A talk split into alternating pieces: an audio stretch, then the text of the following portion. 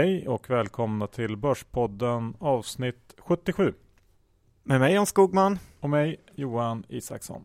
Tack Avanza såklart. Ja, tack så mycket. Och framförallt tack alla våra lyssnare. Förra veckan firade vi stora triumfer med nästan 40 000 nedladdningar på Börspodden. Ja, ännu ett tecken på att toppen är nära. Ska vi ta och tacka vår sponsor också? Ja, det är Dr. Bass presenterar Blanka med Nordea. Precis, en ypperlig produkt att använda om vi skulle mot förmodan få en nedgång på börsen här någon gång.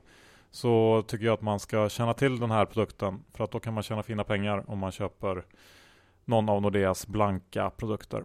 Och dessutom har de kommit med ett fast eh, räntebevis där man kan få fast ränta på en produkt. De har ju redan räntebevisen som är en stor succé och eh, den är ju kopplad till Stibor och nu när Stibor har blivit eh, negativ nästan så har de en helt rak fast ränta som man inte behöver bekymra sig om Stibor. Någonting för alla helt enkelt. Har du någon eh, favorit av de här John? Ja, när man tittar på räntebevisen så är ju Lindorf, alltså konkurrenten till Intrum Justitia, en klar favorit av räntebevisen. Den handlas i kring 100, alltså par, vilket är väldigt lågt jämfört med de andra. Den här är rätt ny med och här tycker jag att ni kan kika vidare om ni vill ha 4% i säkra pengar.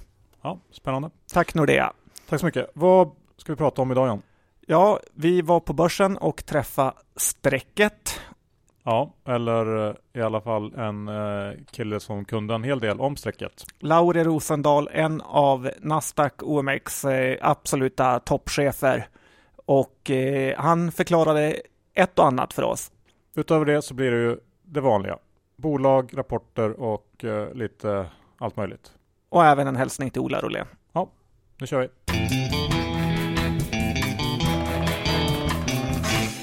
Dr. Bass. Ja. Index 1650. Martin Blomgren på Dagens Industri myntar uttrycket okänd terräng som vi ser dagarna i ända. Nu, vad säger du om nivån vi är uppe på? Ja, men eh, jag tror de flesta håller med om att vi är inne i någon slags eh, eufori-bubbelfas nu. Och att eh, det är nog bara en fråga om hur långt upp vi ska. Eh, och ja, vad ska man säga? Det är jättesvårt i sådana här lägen att navigera. Många säger ju att man ska njuta av läget nu och bara följa med. Jag kan inte njuta av det. Jag tycker att det är vidrigt faktiskt. Eh, hemskt. Ligger du kort eller väntar du på attacken att få ge dig på det igen? Nej, jag ligger och väntar eh, och hoppas att eh, vi någon gång ska få lite billigare börs. Eh, men allting tolkas ju positivt nu, även oavsett om det är Grekland som ska in eller ut ur euron eller eh, vad det nu är så är det bara börsen går upp på allt. Senast idag noterades ju Lexington John som vi rekade att man skulle teckna. Ja, den öppnade i 57 kronor, teckningskurs 40. Inte en riktig GoPro-öppning, men eh, inte långt därifrån heller. Ännu ett tecken i tiden. Ja, Johan, sen har vi ju negativa räntor eh, också som har kommit. Stefan Ingves höjde räntan 2008. Nu i den största högkonjunkturen av alla så går han till negativ ränta. Är han slut i huvudet eller vad händer? Ja, vad säger du? Jag tycker han är slut. Ja, nej, men jag, håller jag ser inte heller riktigt eh, behovet eller eh, att det här kommer att leda till någonting som är bra på något sätt.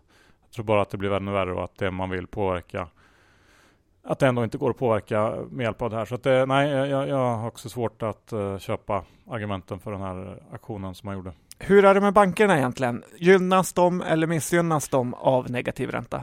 Ja, ja negativa räntor är ju inte något bra för, för uh, bankerna för att det blir tuffare med deras uh, räntenetton. Och jag har sett faktiskt att det kommit en del ned, nedjusteringar av, prognoserna i banksektorn efter räntebeskedet. Så det handlar om 3, 4, 5 procent kanske i eh, nedjusterade vinster för, för våra banker om den här räntan håller i sig. Sen har vi ju 200 dagars Johan, den har... Eh, Och vad menar du när du säger så? 200 dagars glidande medelvärde som är ett av eh, alla traders mått. Och med 200 dagars kan man se hur börsen är i förhållande till den långa trenden. Mm. Ofta brukar inte börsen vara så jättelångt ifrån den här långa trenden, men nu har den verkligen stuckit iväg. För någon dag sedan var 200 dagars kring 1400 och eh, börsen nu på 1650. Så att det är ett rejält eh, glapp här som vi har sett sista tiden. Mm, ja, lite oroväckande att det har gått så snabbt. Men det är ju också en, en, en del i den här euforifasen att det verkligen blir en, en kraftig, kraftig utveckling uppåt. Gummibandet är spänt, mm. som de tekniska analytikerna brukar säga. Precis. Sen har vi dollarn. Den har rallat i och med Ingves besked och eh, är nu kring 8.30-8.40. Mm. Många svenska bolag gynnas väldigt eh, mycket av det här. Ja, och det här är ju ett tema som man kan se i analysen nu, att man tar upp den här dollarförstärkningen och bygger en hel del på det. Vad tycker du om det? Jag tycker att man, om man köper ett bolag på grund av att dollarn är stark är det lite fel argument. För vi vet ju hur snabbt det kan gå med valutorna. Visst, dollarn kan stärkas ytterligare, men den kan lika gärna gå ner och bygga sin analys på att dollarn har stärkt sig 20 procent på ett år som det bästa caset. Nej, där är inte jag med på noterna. Har du något exempel där, där man har tagit ut för mycket när det gäller dollarn, tycker du? Man ser ju två av mina bolag jag stör mig på som Cellavision och eh, Biotage, hur man fullkomligt älskar det här med dollarn. Och visst, de tjänar på det, men jag skulle inte köpa bolaget på just det argumentet. För mig krävs det mer än att en valuta går åt rätt håll. Och även vårt bolag som vi hade en köprek på, Transcom, tjänar ju ofantligt mycket på det här. Det är intäkter i dollar från sina amerikanska megakunder och utbetalningar i löner i den filippinska peson. Så att eh, här tjänar man grovt. Sen har ju preffarna gått ja. som ett skott faktiskt här Verkligen. i och med räntesänkningen. Eh, Akeliuspreffen har gått upp närmare 20 spänn. Balder, Hemfosa har dragit upp till helt nya nivåer.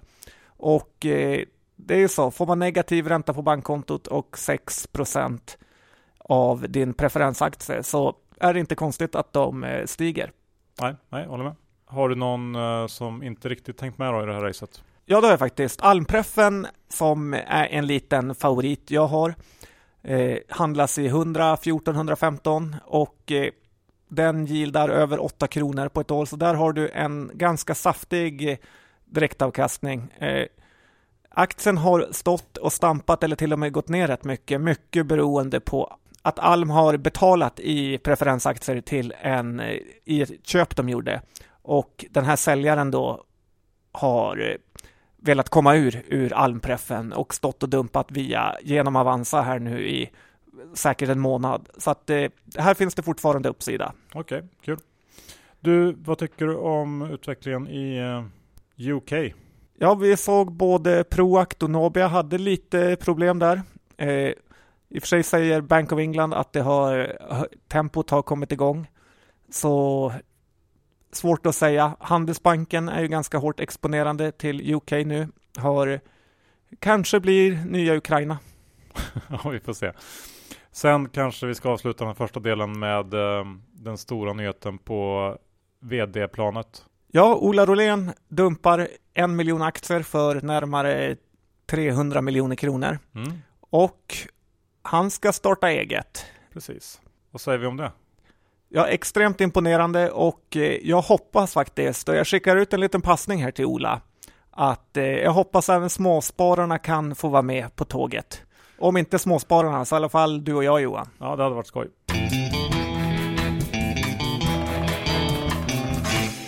Då är det dags John att gå igenom eh, några av de rapporter som har trillat in här sedan förra gången vi spelade in en podd.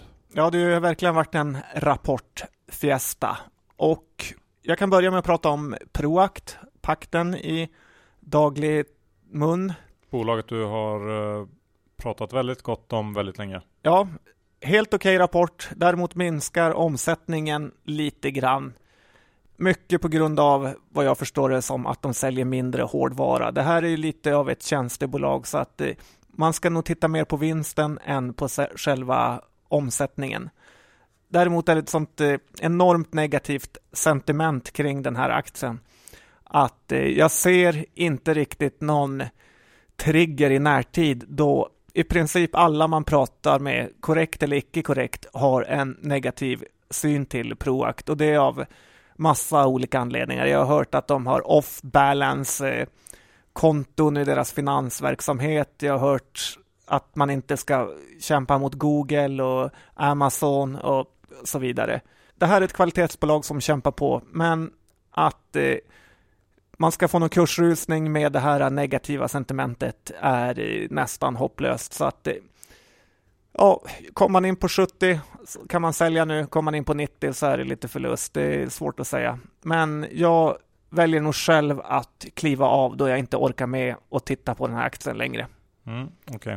Det gamla luftavfuktningsbolaget CTT kom med rapport här i dagarna. Kommentar?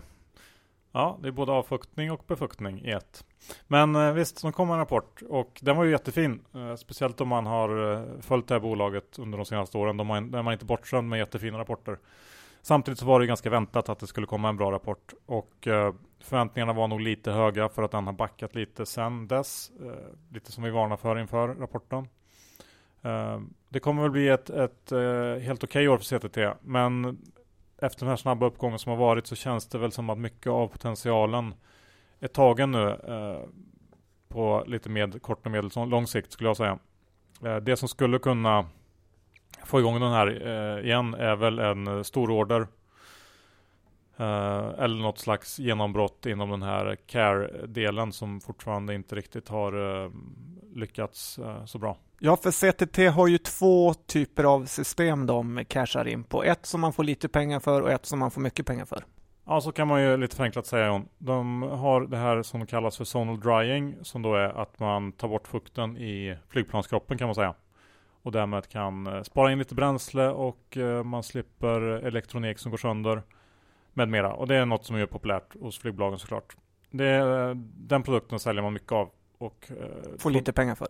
Ja, så kan man säga. Det är, ingen, det är inte där den stora potentialen finns. Det andra systemet som heter CARE eh, används för att eh, skapa en luft som är lite behagligare när man flyger. Det är ett system som befuktar luften. För det är oftast, eller det är väldigt torrt i flyg flygplanskabinen när man flyger. Jag vet inte om du har tänkt på det Jan? Jo, men det har jag tänkt på. Ja, och det är jobbigt. Man tycker ju att det här borde vara enkelt att sälja in till flygbolag. Det borde vara en liten kostnad för när man köper ett nytt plan. Men det har varit ganska svårt och eh, det har varit ett, ett, lite av ett fiasko kan man säga ändå. Eh, historiskt sett, att man inte riktigt har fått igång försäljningen på det här. Men eh, där finns det ju fortfarande möjlighet, möjlighet att man kommer igång och skulle man göra det så finns det stora pengar att tjäna. Så det ska man ju helt klart hålla ögonen öppna för. Dessutom så ligger man ju och skulle kunna få en, en rätt stor beställning från IC1 här under året. Man ligger i, i förhandling med dem, så det är ju också en potentiell trigger. Beijer Alma kom med rapporter, visar ju ännu en gång vilket kvalitetsbolag det är och eh, tjänar bra med pengar. Däremot så har ju eh, priset på den här aktien gått upp något fasligt mycket sista tiden.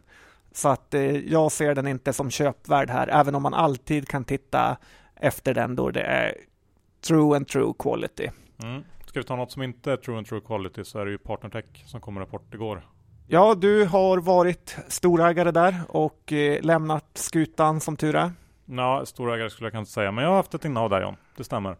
Och eh, jag, eh, rapporten som kom igår var ju inte någon rolig läsning det är alltid någon, någon del i det här bygget som går dåligt och eh, dessutom så har man ju Axis som eh, största kund med 15-20% av omsättningen som eh, ju är under uppköp och det är väl inte orimligt att de kommer att kanske se över sin tillverkning när eh, det sen ligger i Canons händer och eh, det vore ju såklart eh, inte bra för Partnertech som redan eh, innan det här går dåligt. Så att, eh, nej, den där aktien eh, är ingenting att försöka fiska upp trots att den tappade väldigt mycket igår.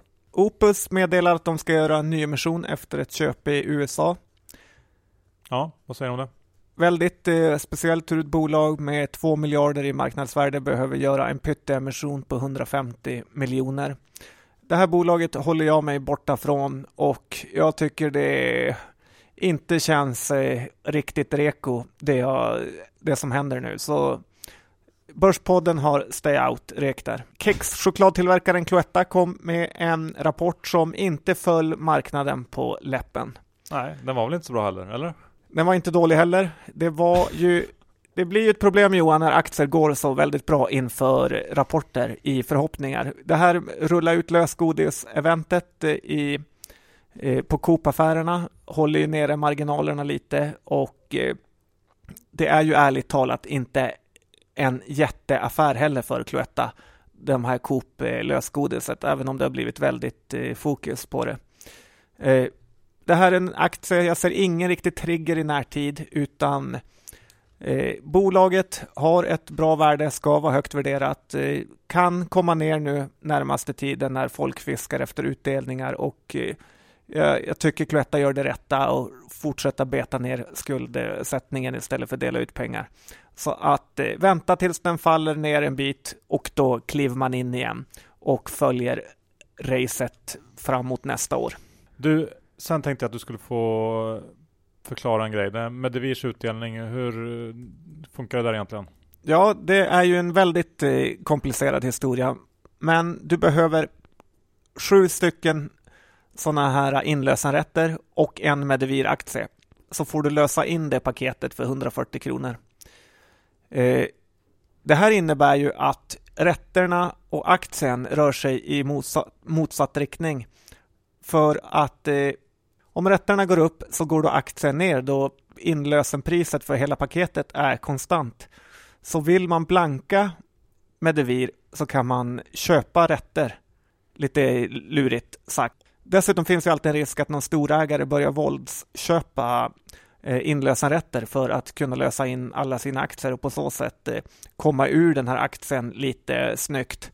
Så att eh, håll ögonen på den här affären. Ja, tack för det John. Ska du kanske avsluta din eh, rapportspaning med SJR?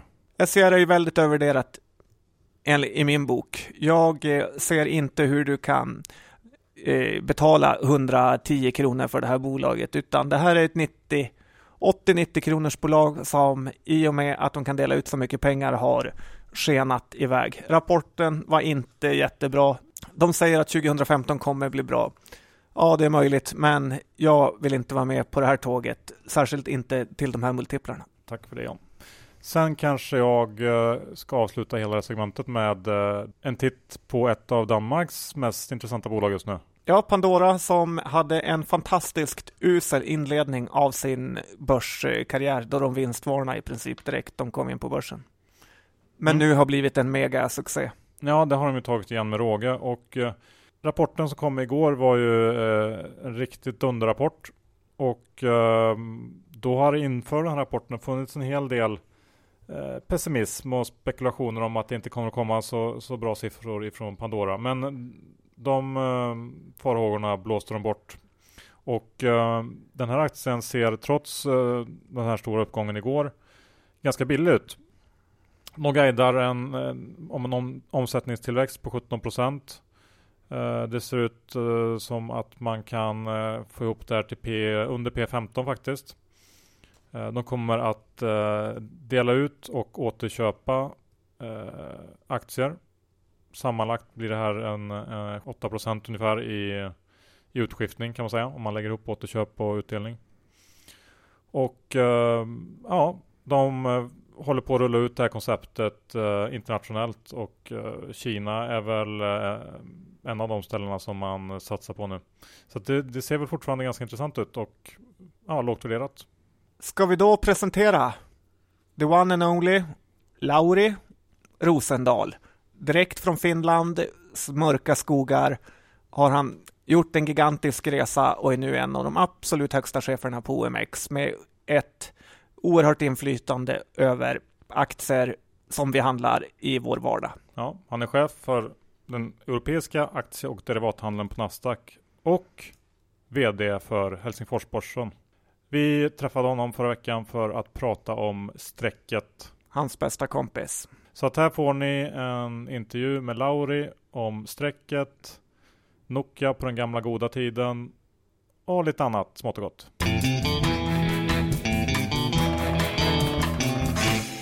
Då sitter vi i Nasdaq Stockholms lokaler med Lauri Rosendal som är eh, Senior Vice President European Equities.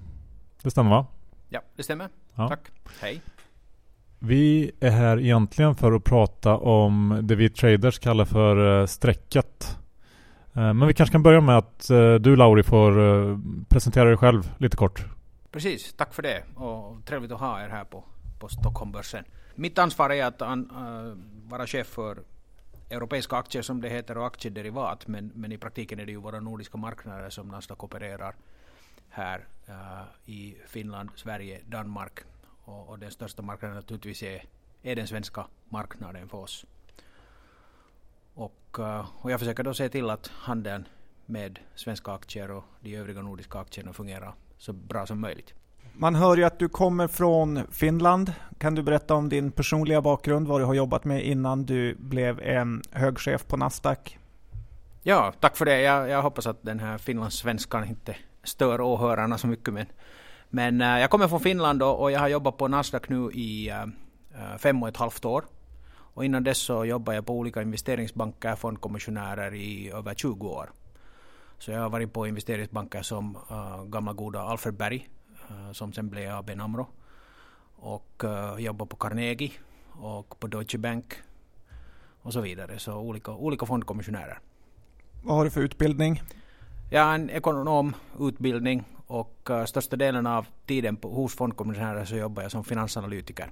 Jag följde bland annat i tiderna både skogsindustri och och verkstadsindustri men sen specialiserade sig mig så småningom på bland annat Nokia så jag följde telekom equipment-sektorn väldigt länge. Är det din bästa rek genom tiderna, Nokia? Jag skulle nog säga så. Att, att det där eh, Nokia, det var väldigt trevligt att vara Nokia-analytiker eh, väldigt länge. Jag började egentligen som Nokia-analytiker redan 1991. Eh, och då var det ett mångbranschbolag. Så följde hela den utvecklingen när de höll på med färgtelevisioner och gummistövlar och, och bildäck och så vidare som allt sen uh, såldes ut. Med, och sen den här hela fokuseran på mobila telefoner och mobila nätverk. Och uh, lite stolt har jag sagt efteråt att hösten 2007 när, när iPhone hade kommit till marknaden Uh, så bestämde jag mig att nu är det tid att göra någonting annat än att vara Nokia-analytiker för jag tyckte att det här kommer att bli, det här kan riskera att bli väldigt pinsamt. Vilken telefon har du idag? Jag har ännu också en Nokia-telefon uh, med, med Windows uh, Phone operativsystemet. Men jag tror att den epoken kommer också att ta slut så småningom. Men stämmer det att hela byar i Finland blev rika på Nokia-aktier under den här uppgången som var? Det stämmer definitivt. Både, både byar och människor och individer och en massa Nokia-personal också. Definitivt. Blev du rik själv? Uh, nej, inte egentligen för att redan då när, när jag jobbade som analytiker så, så var nog en av grundprinciperna i, hos de fondkommissionärer som jag jobbade hos, tyvärr, att man, en analytiker får inte äga de aktier som, som man följer. Så man kan säga att det jobbet blev lite dyrt för mig. Har du någon favoritaktie idag?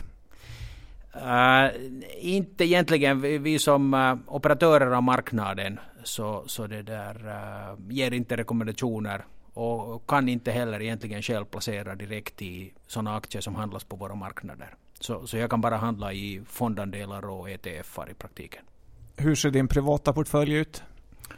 Min privata portfölj har egentligen ähm, nordiska ETFer till stor del och, äh, och sen en del äh, lite high yield bond äh, fondandelar äh, och sen en del amerikanska ETFer också. Ja, intressant. Ähm, Nokia har ju studsat tillbaks upp och äh, kursen har gått ganska bra sista åren. Precis som äh, börsen i stort som nu är på all time high nivåer. Och en av de mest eh, framträdande aktörerna eh, är ju då när man tittar i ticken, det här som vi kallar för strecket. Alltså att man ser ett, ett streck bara där man annars ser eh, namnet på den medlemmen som gör affären. Kan du förklara lite varför det är så här? Och ja, hur man ska se på det här? Precis. Strecket är en, en, en förändring i vår marknadsstruktur som vi gjorde i april i fjol, april 2014. Och, och, det, var, det var en förändring i marknaden som, som uh, definitivt inte var något sånt som vi så att säga själv kom på att det här skulle vara skoj på något sätt att introducera strecket istället för, för eh, eh, uh, motparts-IDn för fondkommissionären. Uh, men det är ju så att de nordiska marknaderna har haft, just när det kommer till transparens, en helt annan nivå på transparens än någon annan marknad i Europa. Och naturligtvis också inklusive USA, men, men, men där är marknadsstrukturen annars också en, en, en del annan. Så, så jag tycker att jämförelsematerialet här är, är mest Europa. Ingen annan marknad, typ Londonbörsen, Frankfurtbörsen, Parisbörsen, ingen annan marknad har transparens på motpartsidén efter att en affär har skett. Så vi, vi var liksom helt exceptionella i den nordiska marknaden med den här transparensen. Och uh, tyvärr ledde det i den här nya uh, världen av, av uh, allt mera uh, automatiserad handel och elektronisk handel till, till en viss uh, snedvridning i marknaden där uh, en del uh, aktörer inte kände sig komfortabla med den här uh, transparensen och därför började handla med så kallad DMA uppkopplingar bakom andra fondkommissionärer för att kunna dölja vad de gör i marknaden och, och i en värld där det finns en transparens som ingen annan alltså har. Du menar att i princip halva börsen handlar bakom Merrill Lynch under en period? Nej, vi var aldrig liksom under eh, på nivåer med halva, halva handeln utan vi hade tider där en fondkommissionär började ha kring 20 procents marknadsandel. Vilket i sig redan är väldigt exceptionellt som vi inte har haft på de nordiska marknaderna tidigare. Men det, men det börjar leda till en sån här aggregeringsfenomen som inte kan vara liksom bra för marknaden som helhet. Så, så det där i diskussion med både fondkommissionärerna och med också uh, köpsidans institutionella placerare och också uh, online uh, fondkommissionärerna naturligtvis, aktiespararna och så vidare så hade vi en del rundor där vi diskuterade att, att, att det här är en utveckling som, som beror på den exceptionellt höga nivå av transparens som vi har, som inte riktigt mera passar in i dagens uh, marknadsstrukturer. Men vad är skillnaden på att en aktör har 20 procent som man kan se eller att man inte kan se en aktör som har väldigt mycket? Det är en bra fråga. För att det, här, det, det är den andra aspekten som hör ihop med anomalier som vi har i vår marknad i Norden. Och det är två grejer som här nu spelar ihop. Och det här kan kännas lite komplicerat men, men eh, jag tror att ni, ni förstår den här följd och verkan. Uh, och, och, det är det här med, med transparensen på, på motparts-ID är den första komponenten. Den andra är det att vi har intern prioritet i matchingordningen eh, på, på det där uh, handeln. Vilket betyder att, att, att man kan få en högre prioritet om man får en intern affär. Vilket har varit en väldigt också bra och, och, och, viktig del av den nordiska marknaden att alla fondkommissionärer hämtar hela sitt flöde till marknaden och så också de har en, en, en morot att också de affärer som de kunde kombinera internt så de blir kombinerade i marknaden, inte utanför marknaden. Och det här fungerar väldigt bra i, i, många, många år.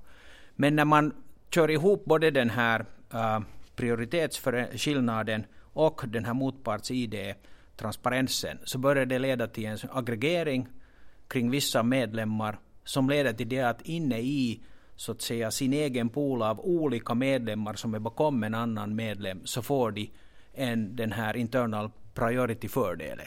Så vi får liksom en matching pool in, inne som är liksom Stockholmbörsen så får vi en pool inne i den som har andra prioriteter. Var andra medlemmar får en bättre prioritet jämfört med resten av marknaden.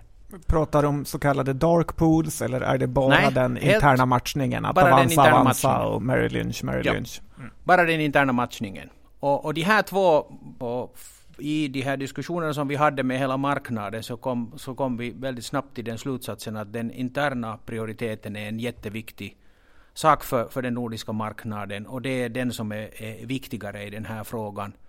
Uh, och, och, därför så, så, bestämde vi då tillsammans med marknaden att vi gör hellre än någon förändring gällande den här motpartsidén. Och, och kompromissen baserar ju sig på det att motpartsidén är frivillig för fondkommissionärer att välja om den syns eller inte, men bara i uh, stora bolags handel. Så det har ju inte skett någon förändring i midcaps eller small caps, alltså medelstora och små bolag, bara i de stora bolagens handel. Och det är frivilligt för fondkommissionären själv att välja. Vilka aktörer ligger bakom strecket? Bakom strecket ligger i praktiken idag, och det, det finns transparens i praktiken på vem det är.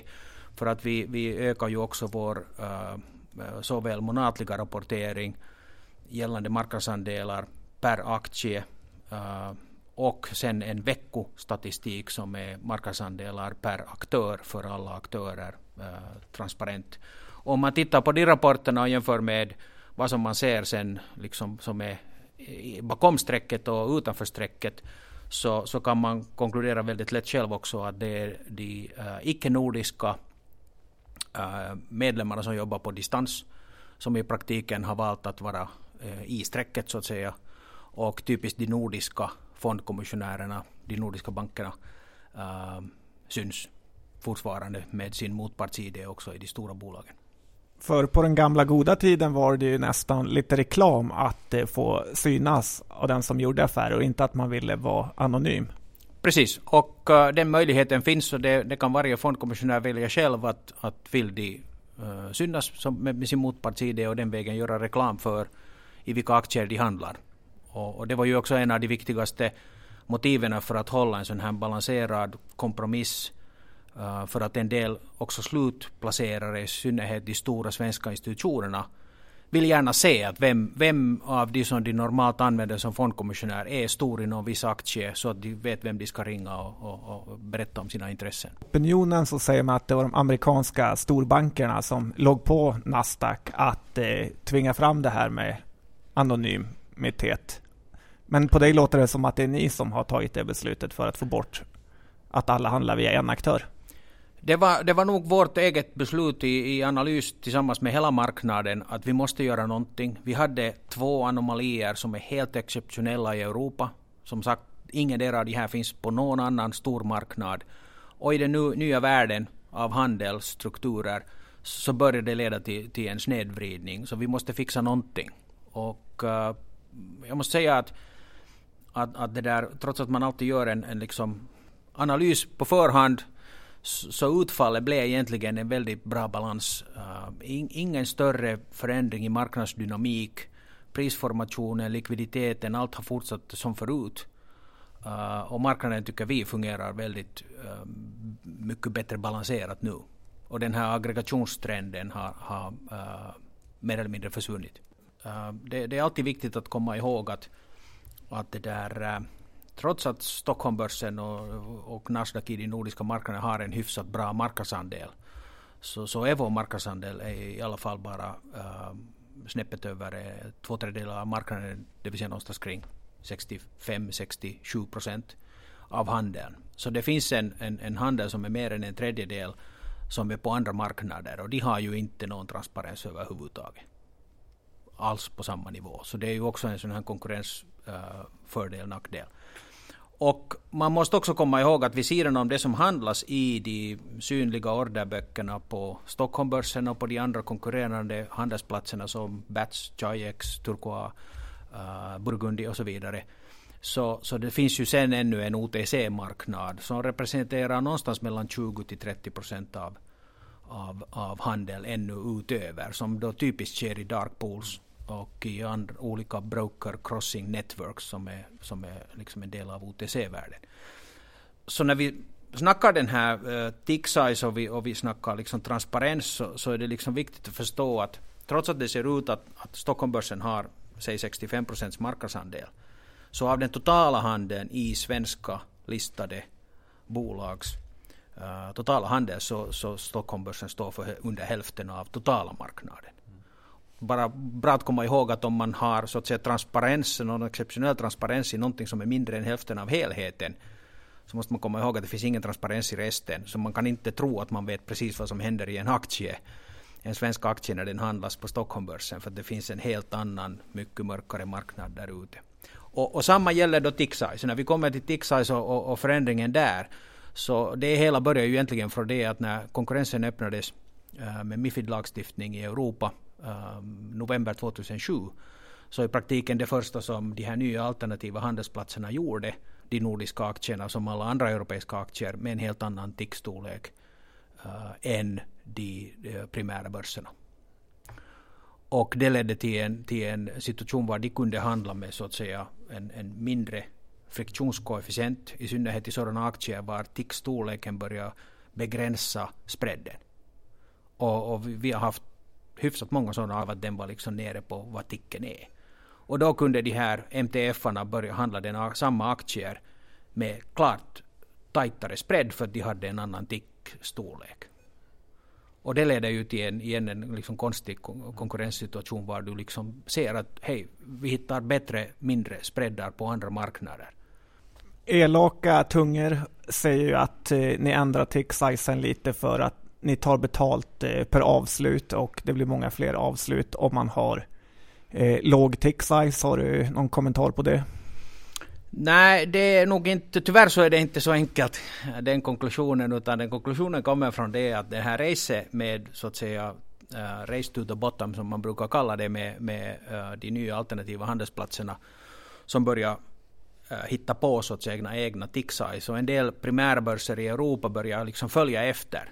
Och det ledde bara till det att de här MTF-arna sen liksom gjorde mindre och mindre tics. och det började prata om liksom eh, väldigt små decimaler och ropa. att man tog i bruk vissa eh, uh, tickstorlekstabeller.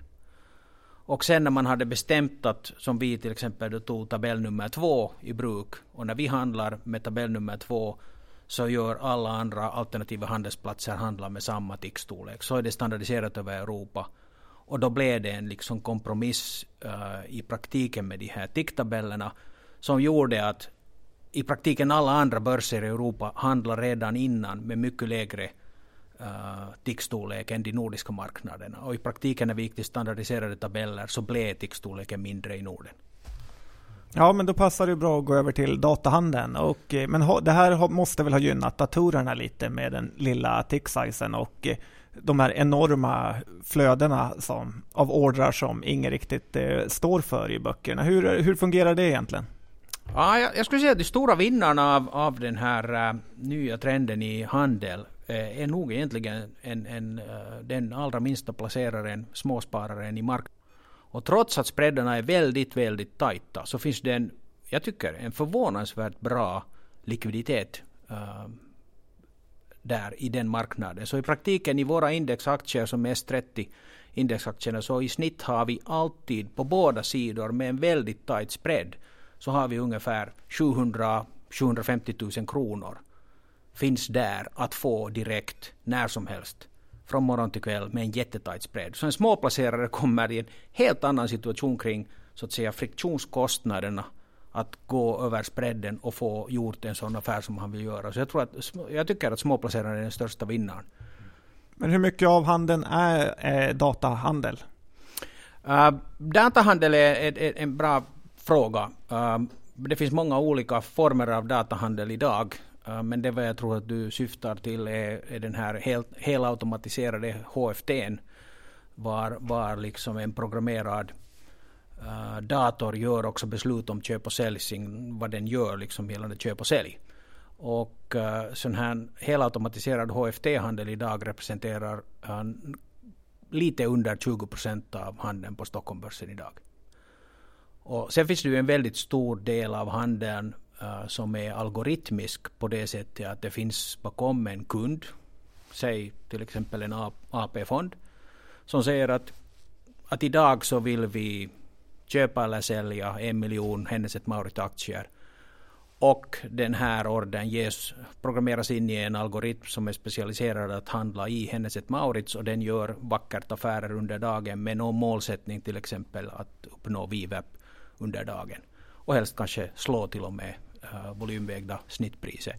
Och, och det, det, är naturligtvis, och det är helt standard. Alla institutioner idag använder sådana här algoritmiska tjänster. De kan köpa den från varenda en fondkommissionär, fondkommissionär som en service. Uh, och en del gör det själv via DMA med uh, kopplat algoritmer.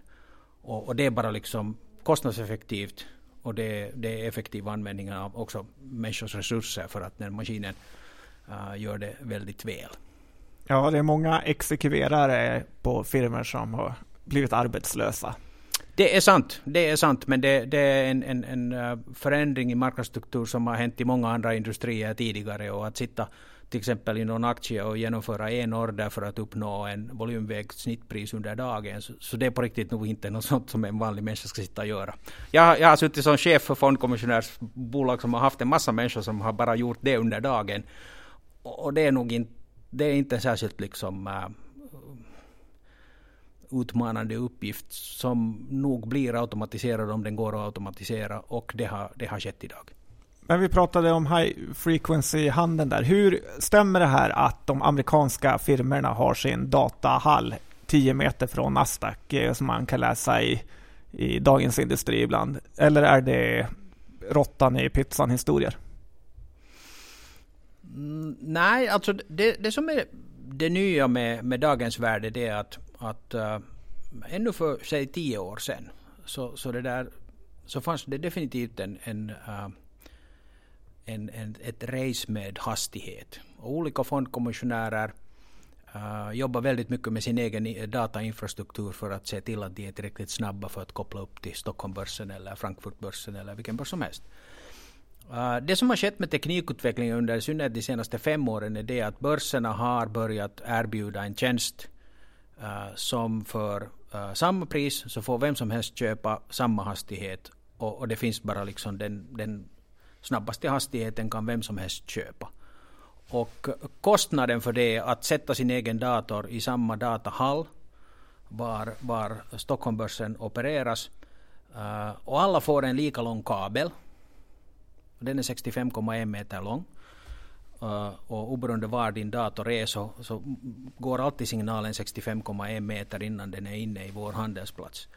Och uh, kostnaden för det här att hyra plats och sen med det vara lika snabb som alla andra är och, och snabbare än det kan du inte sen vara. Så, så det där, kostnaden för det är ungefär 30 000 kronor per månad. Får man med sin egen kabel? Man får inte ha egen kabel, vi ger kabeln. Så, så det är standardiserat. Och det betyder att gällande hastighet så är marknaden mer demokratisk än den någonsin har varit. Sen är det frågan om hur snabb är den där egna datorn som hanterar ordrar. Och där, kan, där finns säkert ett, ett visst race. Men vilken hastighet har Avanza? Har de köpt den snabbaste? Uh, jag kan inte kommentera specifika fondkommissionärers uh, hastigheter, men, men det där, så här att det, det, det, finns en sån här uppfattning av att, av att det är just det här som du också sa, det amerikanska banker eller amerikanska HFT-spelare som, som så att säga har någon snabbhetsfördel. Men jag skulle säga så här att där, vi, vi har nog i praktiken uh, en väldigt stark eh, eh, bas av nordiska aktörer som också är väldigt snabba idag och helt på samma, samma linje med, med de internationella spelarna.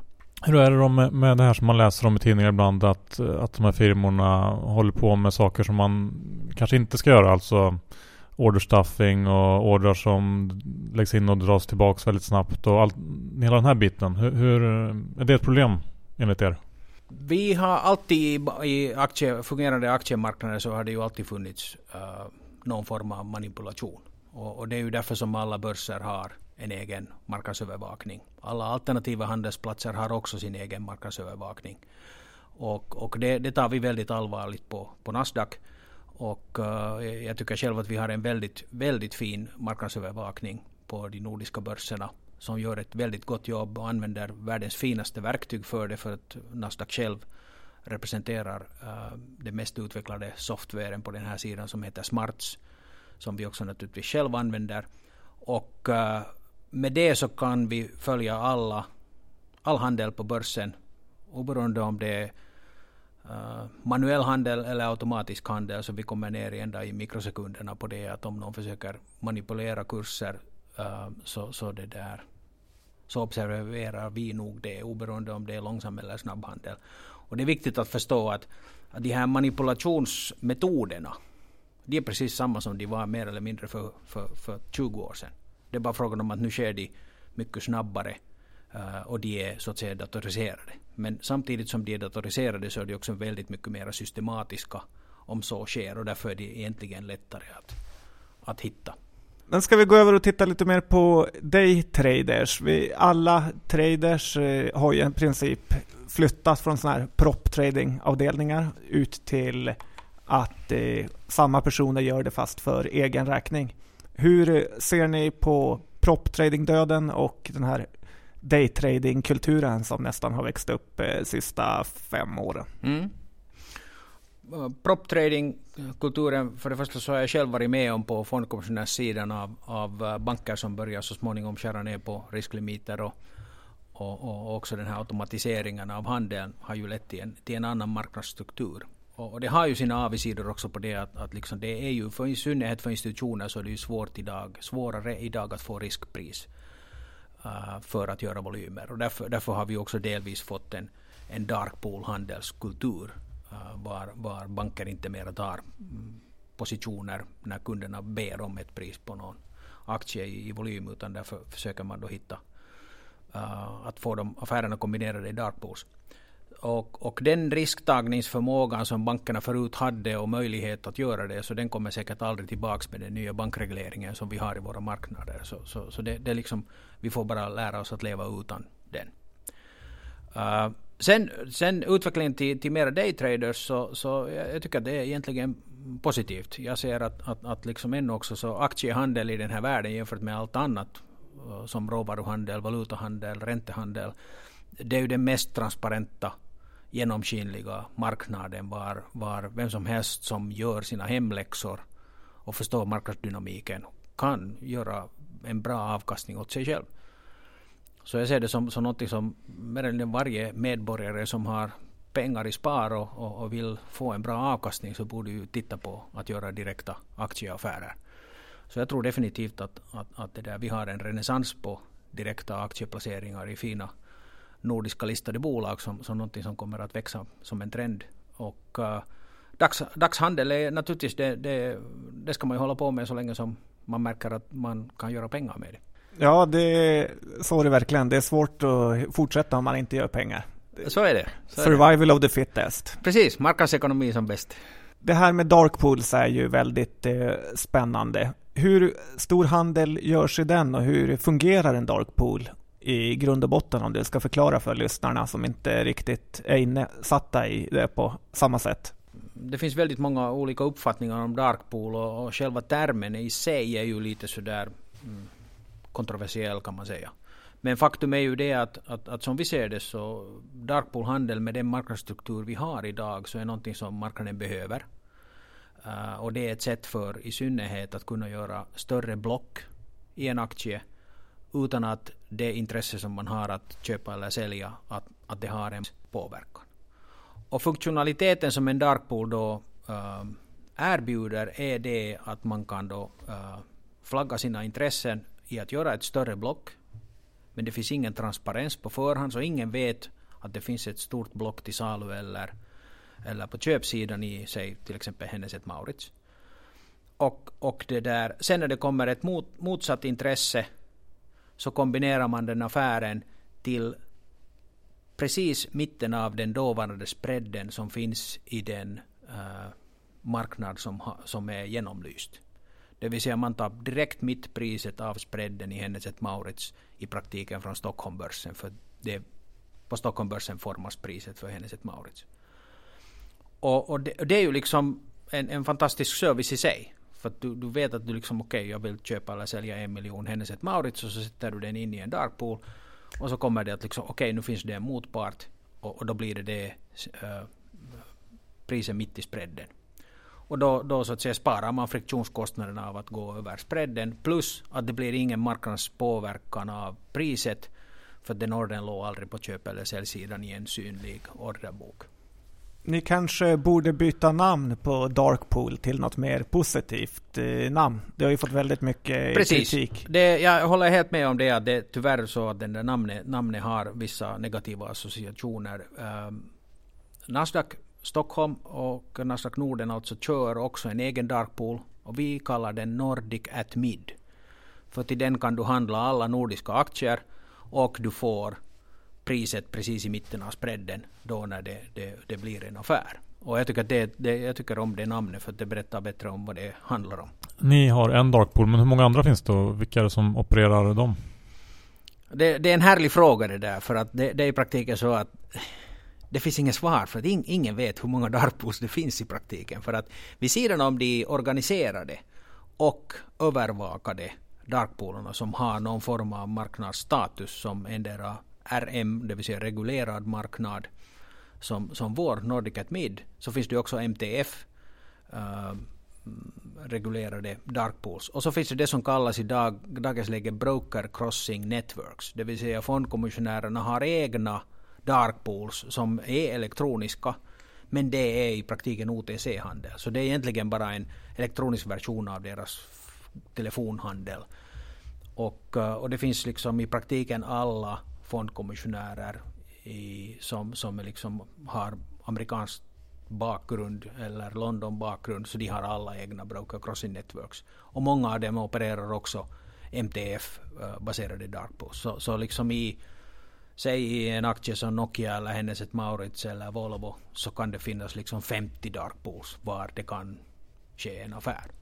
Hur ser du på det här med courtagets framtid? Google har startat någon typ av Robinhood Hood eh, fondkommission där det är gratis att handla. Och hur, kommer, hur ser aktiehandeln ut om fem år?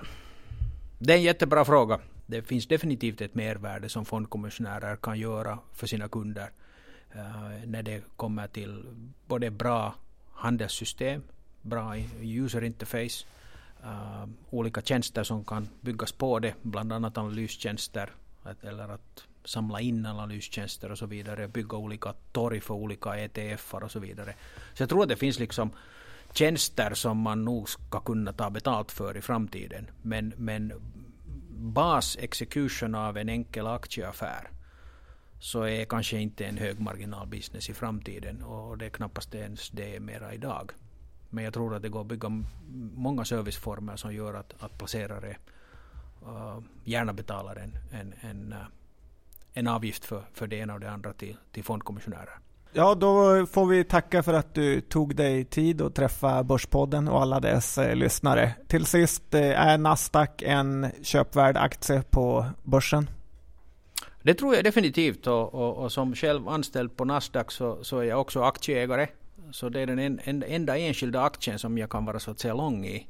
Och, och jag är väldigt glad över det för att, för att det där, uh, jag tror att alla Nasdaq anställda är glada över det för att vid sidan om att dollarn har förstärkts gentemot europeiska valutor så, så har också Nasdaq-aktien gått väldigt väl över de senaste 12 månaderna i synnerhet. Så, så det, där, uh, det, det här är ett fint bolag.